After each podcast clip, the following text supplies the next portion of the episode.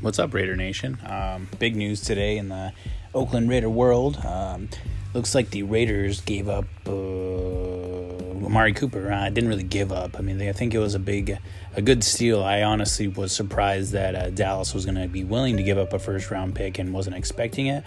But it looks like they decided to give us a first round pick for uh, Amari Cooper. Um, a lot of Raider Nation's upset. I know uh, Cooper had a lot of upside, but um, that was early in his career, and he was in a contract year. And usually in a contract year, you play, you see the guys play a lot better because um, they're trying to make that big money. But with um, some of the some of the media and everything, when it comes to uh, their agent, uh, Amari Cooper, and Khalil Mack's agent, it's the same agent, ironically, and Karl Joseph, who might be on his way out also a lot of people are upset that Cooper's gone, but if you think about it, um, think about the last time Cooper really had an impact, uh, other than dropping, you know, setting records for drops.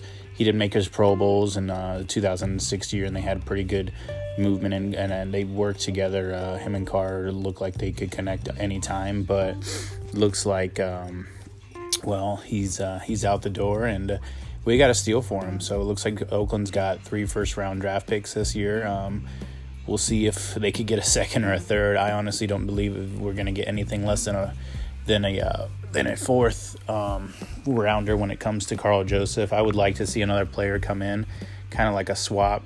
That's kind of disappointed me, but a first round pick's a, a, good pickup, especially with some of the defensive players coming out of the draft this year and what we need um, on defense. So uh, big big news. Um, they were talking about it. Uh, it looks like it was expected. Uh, so Karl Joseph looks like he might be next.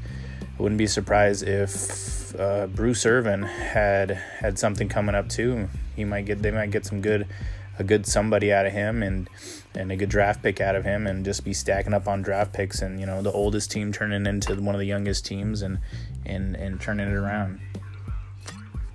Um, so that's the news and uh, I'm gonna stick to it there.